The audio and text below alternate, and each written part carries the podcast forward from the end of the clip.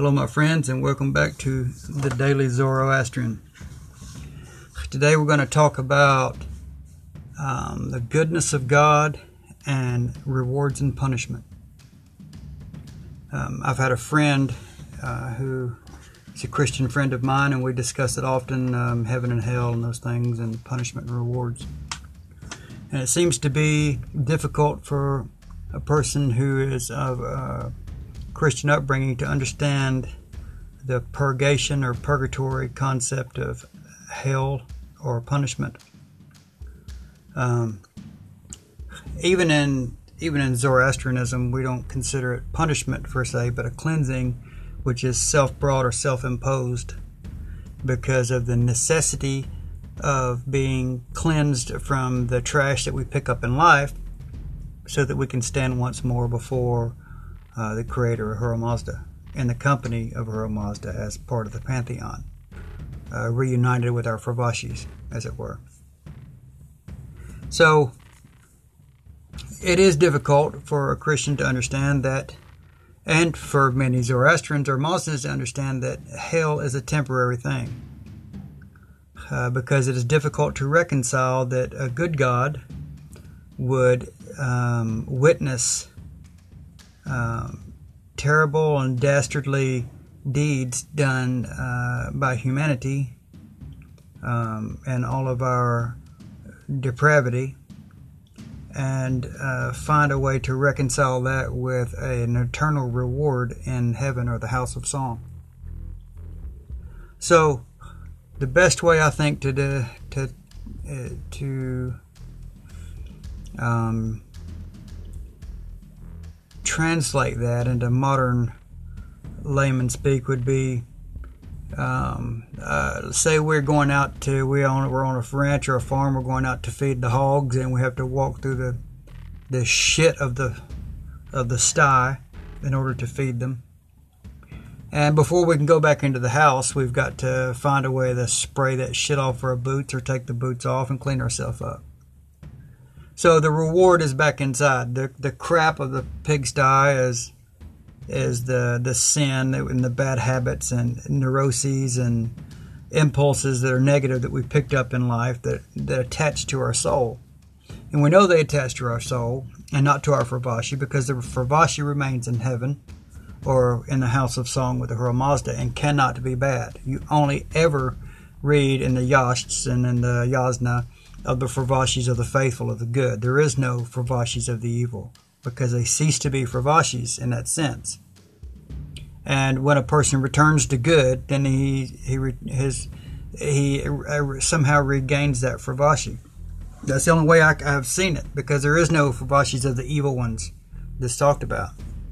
But the soul itself, the Dina, picks up those bad habits and, and those those sinful natures and so when we reach the bridge and, and the finality of our life, then um, we are greeted by our Dinah uh, in the form of a beautiful maiden or in the form of a hag, depending on um, whether our, our life has been um, weighed and judged to have preponderance of evil or good.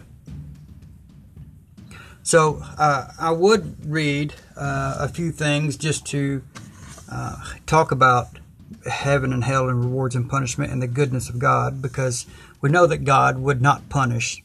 That's something that we do. We have to wash off our own boots before we're entering the house. So, and uh, Dr. Mills, in his uh, translation of the um, the Yasna, he has a introduction, and in it he speaks of it. He says, "If there existed a supreme God, whose power could undo the very laws of life, no evil could have been known. He's talking about if there was an omnis, um, um, uh, omnipotent God. But the doctrine denies that there is any such thing. The good and the evil in existence limit one another. There can be no happiness undefined by sorrow, and no goodness which does not resist sin. Accordingly, the evil principle is recognized as so necessary that it is represented by an evil God. His very name, however, is a thought or a passion, while the good deity is not responsible for the wickedness and grief which prevail. His power itself could not have prevented their occurrence. And he alone has an especially objective name, and one which could only be applied to a person.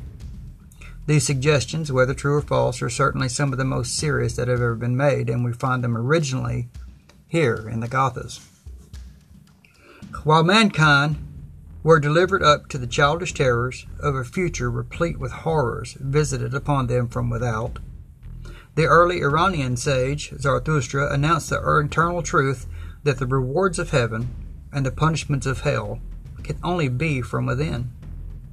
He gave us, we may fairly say, through the systems which he has influenced, that great doctrine of subjective recompense, which must work an essential change in the mental habits of every one who receives it. After the creation of souls and the establishment of laws which should govern them, Armaiti or piety gives a body, and men and angels begin their careers. But what he's talking about here is that uh, from our youths in the West, we've learned of heaven and hell um, as eternities, as never ending. And so one who must experience hell must experience it eternally. And there is no end, it is only perpetual torture. And that from a God who created him and who presumably is good, but admits of evil as well. Um, and so we can look at another place, we can look at um, uh, Piloo Nanavutty's translation of the Gathas. But before the translation, he does a nice uh, introduction to the Gathas. And he says here about the doctrines of heaven and hell. Uh, Zarathustra is unique among the founders of the great world religions in that he insists on everyone exercising his freedom of choice, man by man, each one for his own self.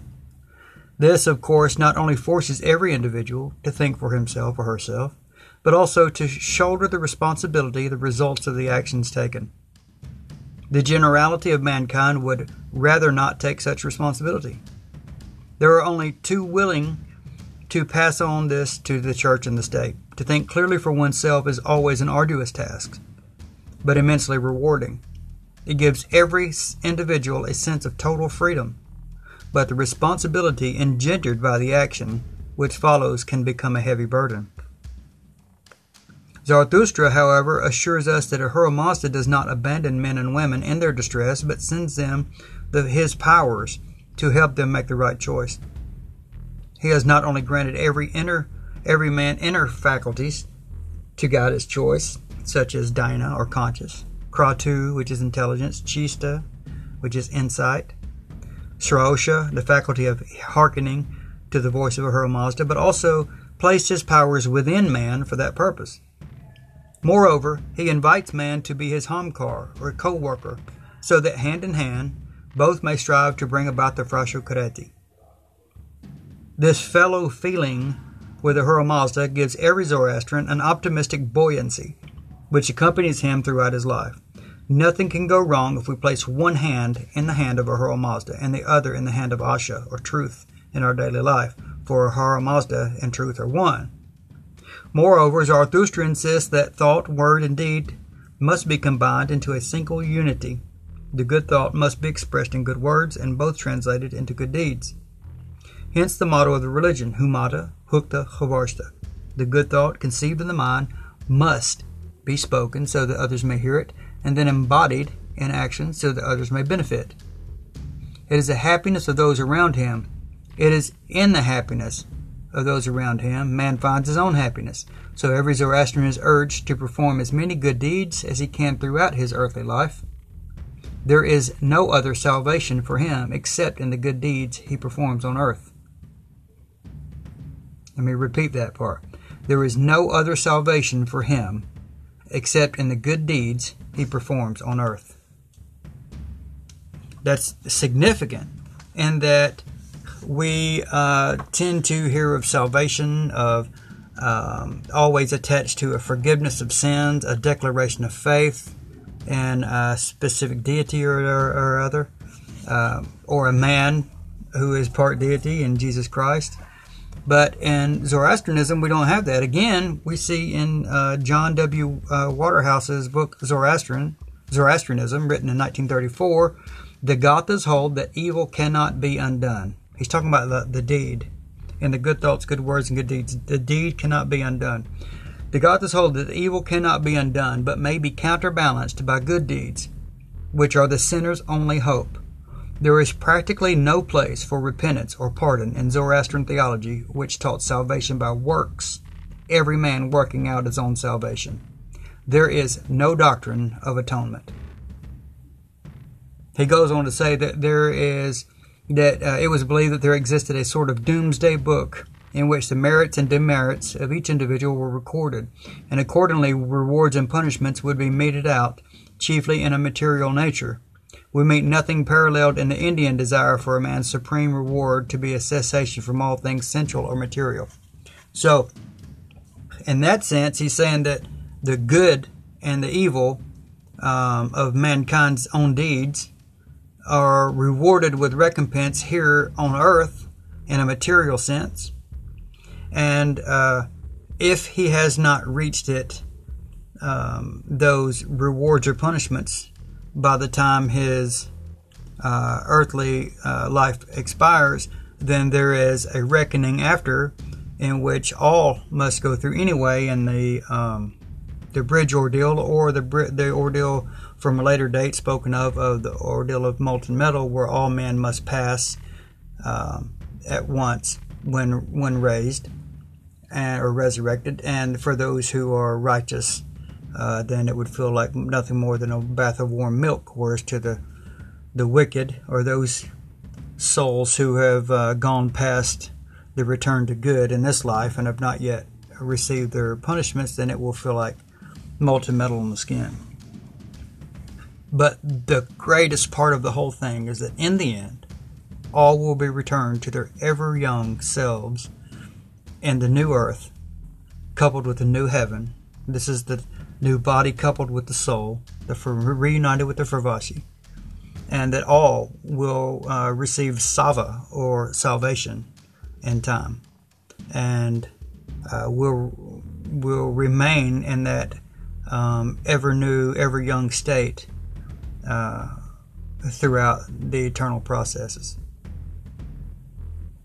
So I understand that it is difficult for um, some minds, especially in the West, to reconcile uh, rewards and punishments with a temporal or temporary uh, punishment and then to receive rewards, even after a life of uh, depraved acts and murder. And um, now there is I'll, I will end that by saying that there is in the Gathas and in in the later uh, portions of the Avesta where it talks about the uh, pederast and the uh, courtesan and the irreligious will have no place in the house of song.